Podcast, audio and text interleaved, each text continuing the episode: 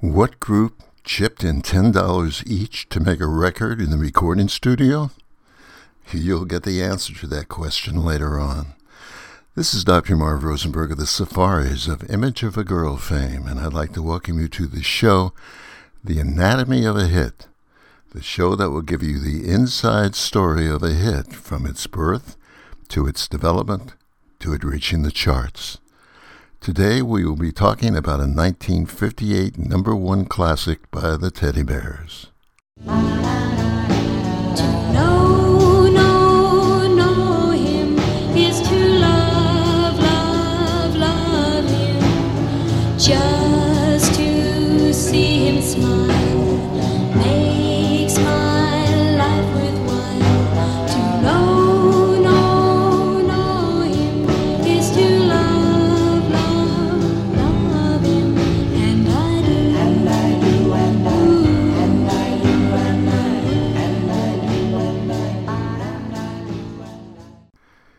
Yes, it's To Know Him is to Love Him by the Teddy Bears, a number one record bringing back so many memories.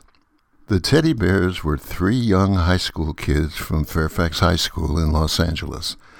The members were Phil Spector, Marshall Lieb, and Annette Kleinbard, later known as Carol Connors. Young Phil Spector spent many nights in his room during the mid 50s, playing his guitar and dreaming of how he was going to conquer the world of rock and roll or at the very least, to make a hit record. The enticing music business scene was so close, just a few dozen blocks away. His father had suffered from depression and committed suicide in 1949. A few years later, his mother moved the family out of the Bronx, New York, to Hollywood, California, geographically placing Phil a short bus ride from several recording studios located on Melrose Avenue, Vine Street, and Sunset and Santa Monica here in Los Angeles. Marshall Lee, a like minded music fan, shared his ambition, though not necessarily had the obsession with music as much as Phil did. The two close friends formed a group when a younger student, Annette Kleinbard, joined the group with her soprano voice that took them to the top. Phil had been spending a lot of time hanging around Hollywood's Gold Star studio, his desire to get involved making him quite a nuisance there. Once he realized he could make a record for as little as thirty or forty dollars, he hit up each of his singing partners for ten dollars to make a record. The lead singer Annette, now referred to as Carol, in an interview with Music.Film, explains how she became a member of the Teddy Bears. Phil Spector, the infamous, fell in love with my singing voice when I was in junior high school. And one day he came up to me and he said, Annette, my roommate, my roommate, Annette, you have ten dollars? And I went, ten dollars? I don't have ten cents. he said, well, if you can get together ten dollars, you can come cut a record with us. Wow. And I'll write a song for your voice. I'll throw that in. And I said, well, I have to go to my mom and dad. So I went to Phil and I handed him the ten dollars, and he said, "Okay, you're in the group. That's all. That's all it took for about 10 bucks. Ten. And you want to be a star? And I That's it. Wow. So we went to the studio A brainstorming session between Phil, Marshall, and Carol resulted in the group's name, the Teddy Bears, inspired by Elvis Presley's smash, Let Me Be Your Teddy Bear. Phil then scheduled the session to record an up-tempo tune he'd written called Don't You Worry My Little Pet. It was recorded in May 1958 with Gold Star's Stan Ross engineering the rapid-fire Spector-produced recording featuring Phil on guitar, overdubs of other instruments, and added layered vocals of the group harmony, accomplished by singing along to the song's first or second take. After two hours, he had a master tape of the finished song and a demonstration record. Let's hear a portion of that song, Don't You Worry My Little Pet, that they recorded that day.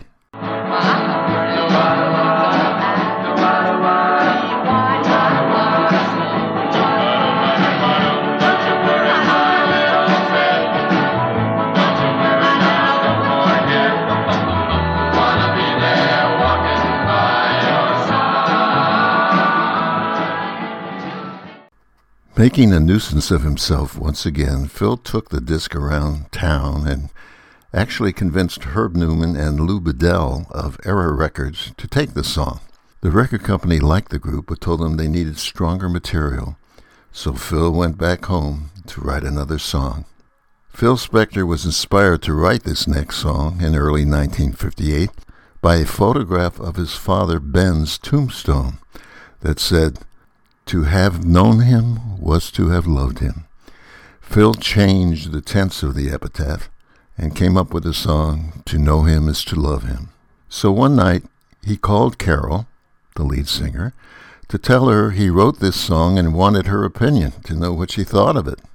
Here's Carol Connors again in that same interview discussing the phone call from Phil and rehearsing the song and the recording of the song. Listen. Two weeks later, he calls me in the middle of the night. Guess what I was doing? For Elvis. My homework. Okay, yeah, junior high, of I was course. doing my homework. Doing your homework. I was going into high school, but I wasn't there yet. And uh, he plays it for me. No, no. That's how Phil sounds. what it sounds No, him, yes. And he said, "What do you think? What do you think?" And I went, "Oh, uh, it, it's it's really nice." So he said, "Be here tomorrow. We're gonna rehearse. We're going back in and we're gonna cut it." I said, "But Phil, I don't have a car because he would always pick us up." Yeah. And I have no way to get there. He said, take the bus. So I did. Because I lived way down and he was up in Fairfax High. course. And went to his house and he, his mother was always screaming, Mother Bertha, always screaming. And surely they were screaming and screaming. Wow. So we left, I think that was on Hayworth, and we went to Marshall Lieb's garage where we re- rehearsed. We rehearsed it, we went into the studio. I did it in two takes, one for balance, one all the way through. Never, ever spliced a word. Two track. Wow. The song was released on Era's subsidiary label, Doré Records, headed by Lou Bedell, in August 1958, but it was issued as the B side of Don't You Worry, My Little Pet, which we heard earlier. The owner of Doré Records, Lou Bedell, I knew fairly well. I had a record with a previous group I was in called the Dories. We had a song released on Lou Bedell's label. What is interesting about Lou Bedell is his philosophy on releasing records. He believed if a record was heard on a station three times, you would know whether it was a hit or not. If there was no indication of record sales or wanting to hear the song again and again by the public, he pretty much would give up on the record as far as promotion was concerned. Doré Records mailed out 500 copies of the single to radio stations in early August 1958, but there was no great initial reaction to the recording. However, in September of that year, 1958, a disc jockey in Fargo, North Dakota, began playing the B-side to Know Him Is to Love. Soon, an order came into the Doré offices from a Minneapolis distributor requesting 18,000 copies. Within a week, the song was on the national music charts. There are other artists who recorded To Know Him Is to Love Him. Let's hear a few. Dolly Parton, Emmylou Harris, and Linda Ronstadt had a number one country song in 1987 with this song. Here's a portion of it.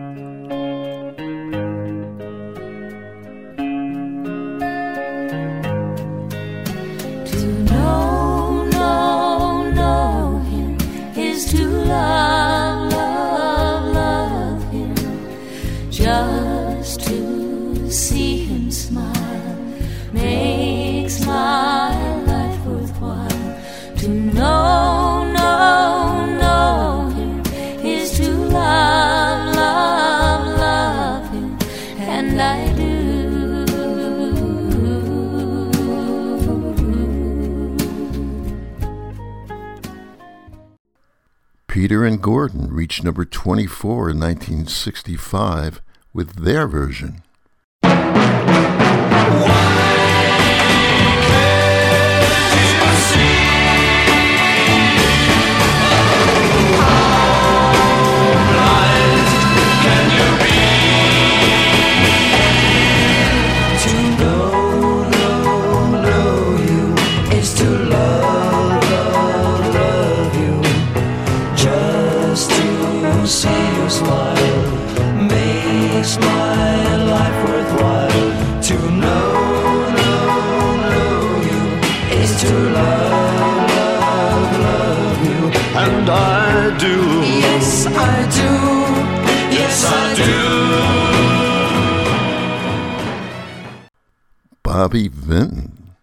Number 34 in 1969, titling it To Know You Is to Love You.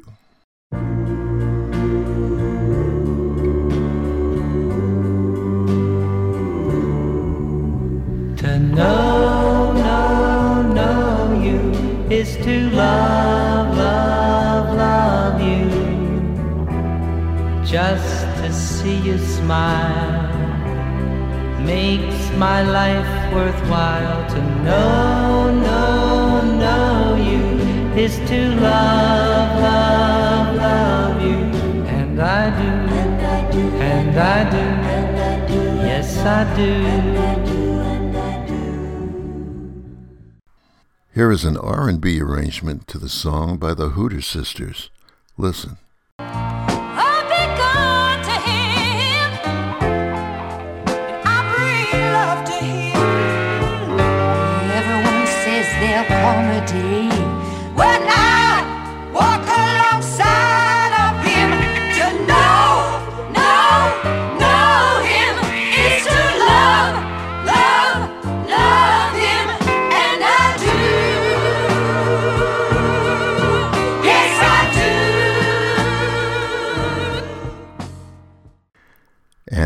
Beatles in 1963, would you believe, did a version of it as well.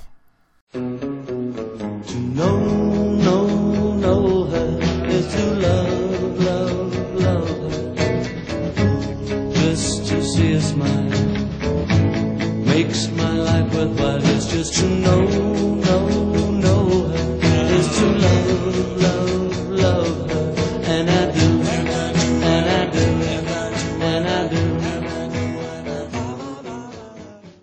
What is interesting about the melody of To Know Him Is to Love Him is that some critics said it was a slowed down melody very similar to the song When the Red Red Robin comes bop bop bopping along. What do you think? Here is a piece of the melody of the Red Red Robin song.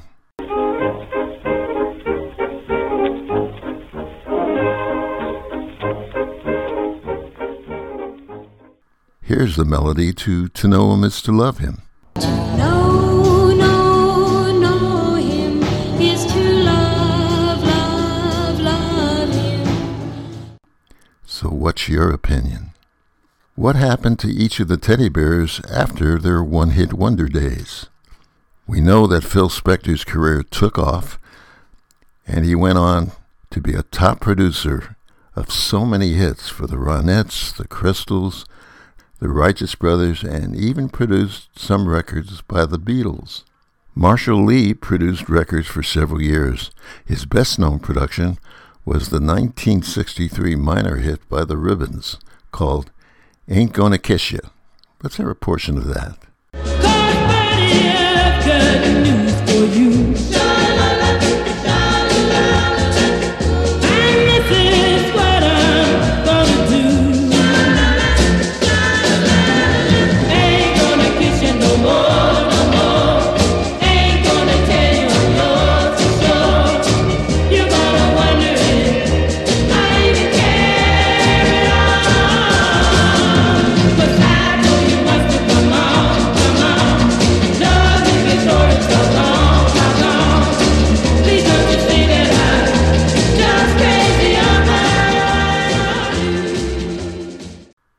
Annette, after she adopted the pseudonym Carol Connors, established herself as a songwriter with Hey Little Cobra, co-penned with her brother Marshall Kleinbard. Let's hear a portion of that record by the Rip Chords, reaching number four in 1963. Hey, little cobra, don't you know you're gonna shut 'em down? I took my cobra down to the track, hitched to the back of my Cadillac. Everyone days. Spring getting ready to strike. Spring with all your might. Spring getting ready to strike. Spring with all your might. Hey, little cobra, don't you know you're gonna shut them down? Carol continued a successful career writing songs with a few film scores she received two Oscar nominations in the Best Song category. Gonna Fly Now, co written with Bill Conti and Ayn Robbins, the famous theme from the blockbuster 1976 movie Rocky.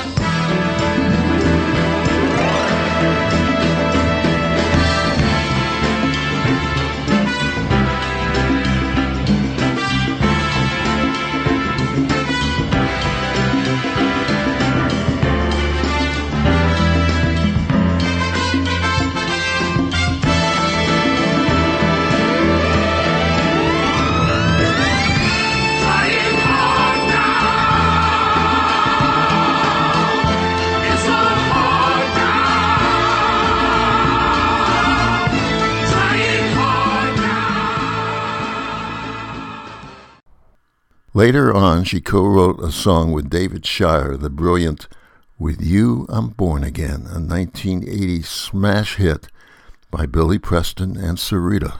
Listen.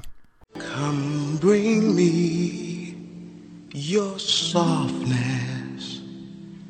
Comfort me through all this madness. Woman, don't you know with you I'm born again?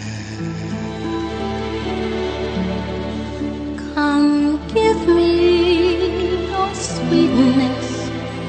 Now there's you, there is no weakness. Lying safe within your arms, I'm born again.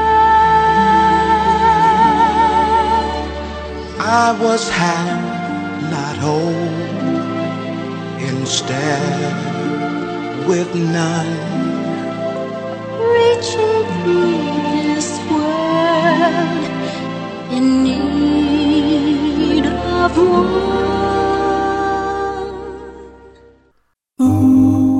RememberThenRadio.com. All oldies, all the time. Remember then radio, the soundtrack of our lives, playing all the oldies on that you can rely.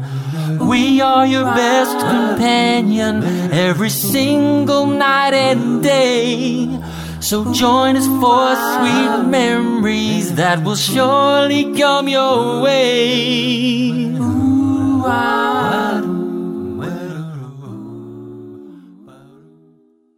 Let's hear a few more covers of To Know Him Is to Love Him. Here are the Shirelles, who had so many hits such as Will You Love Me Tomorrow and Soldier Boy, with their rendition. To know, know, know him is to love,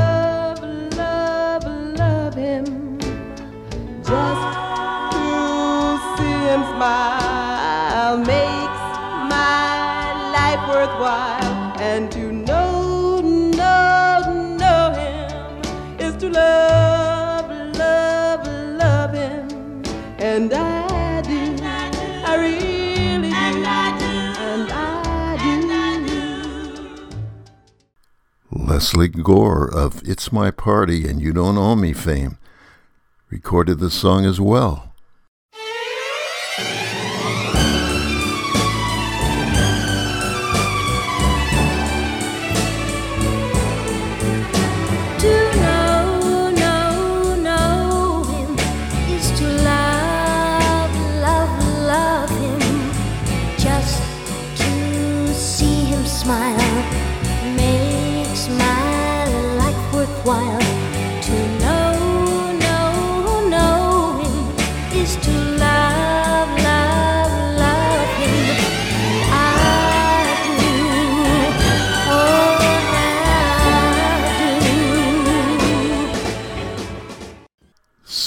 Black in England also had a rendition. Sha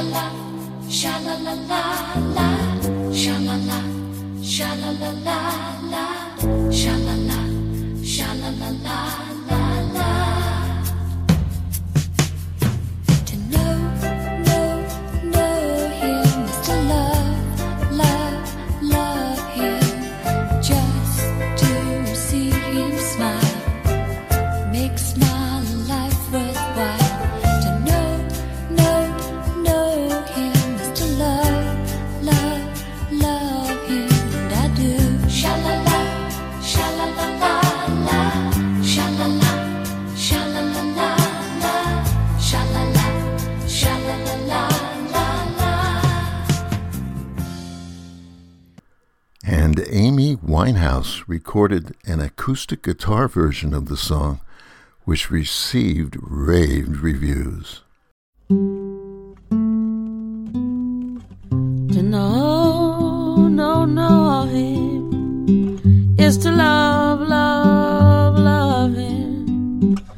Just to see that smile makes my life worthwhile. Know, know, know him is to love, love, love him. And I do, and I do, and I do. Carol was also known to have dated the king, Elvis Presley, for about nine months. Here is Carol explaining how they met, the first thing Elvis said after that meeting, and what he was like, and about their dating relationship. Well, you know, Bob Hope said that Elvis was a really good, clean American boy. Is that actually true? Because I understand that you dated him. Dated him. He was my first boyfriend. Ugh, wow. Nine months. I was so stupid. I didn't have a baby. Yeah, I didn't seriously. have a baby. And were you like totally shocked of how? Elvis loved my voice. Didn't know me, but one of his Memphis Mafia guys came up to me one day in a market and said, Aren't you the girl that sang to know him She is probably to love Him? Probably him? followed you. Wouldn't doubt it. And I said, Yeah, I am. He said, Elvis loves to know him is to love him and would love to meet you. And I went, Yeah, right. He said, um, I'll give you a call and I'll set up you coming to the house. My first impression of Elvis was I walked down these steps and I looked up and there was this how can I he um I love cats. I have Abyssinian kitty cats. He almost looked like a gorgeous cat. I mean the way he moved, his movements were very fluid, very beautiful actually. And uh he came up to me and he said, oh, I can imitate him. Uh why'd you name the group Teddy Bears? What? Why'd you name the group the Oh, Teddy that's Bears? funny. Those were his the first words Elvis ever Why'd you name the group the Teddy, Teddy Bears? Bears. That was the name of our group. Not even hi, or just why'd you Well, name the group the Teddy yeah. Bears? And I, I looked at him and I didn't know what to say. I mean, here was Elvis Presley standing in front of me. And I went, just want to be your teddy bear. And that started our love affair. Oh, that's so cute. So he thought So where did he take you to dinner that night? At the He place. didn't leave the house. He never, he never let, he did not want to go out. He did not go to premieres. He did not go out. Everything was brought in. because he doesn't because he didn't want to get mobbed or because he was a recluse. I think both. Interesting. I think A, he did not want to get mobbed, but I think part of Elvis was also very reclusive, hmm. very reclusive. So one time he calls me, he was in Seattle doing another movie, and he didn't like to fly. And he called me from, I don't know, a cell. He didn't have a cell phone. There were no cell phones at the time. And my mother answered the Oh, phone. God. Now you got to, my mother This was Polish not a Jewish big- woman, little probably didn't speak much English. No, she did. I'll never forget this. She, I, I can imitate my late mother. She lived till ninety nine. Anetala, there's an Elvis Presley on the phone for you. Oh my! She didn't know who he was. She knew. Oh, that's but funny. she wasn't a big fan. Oh. You know, because of those hips. My group, the Safaris, also did backup vocals for Carol Connors when she recorded a solo record for Columbia Records. Here is a portion of one of the two songs we recorded. It is called You Are My Answer.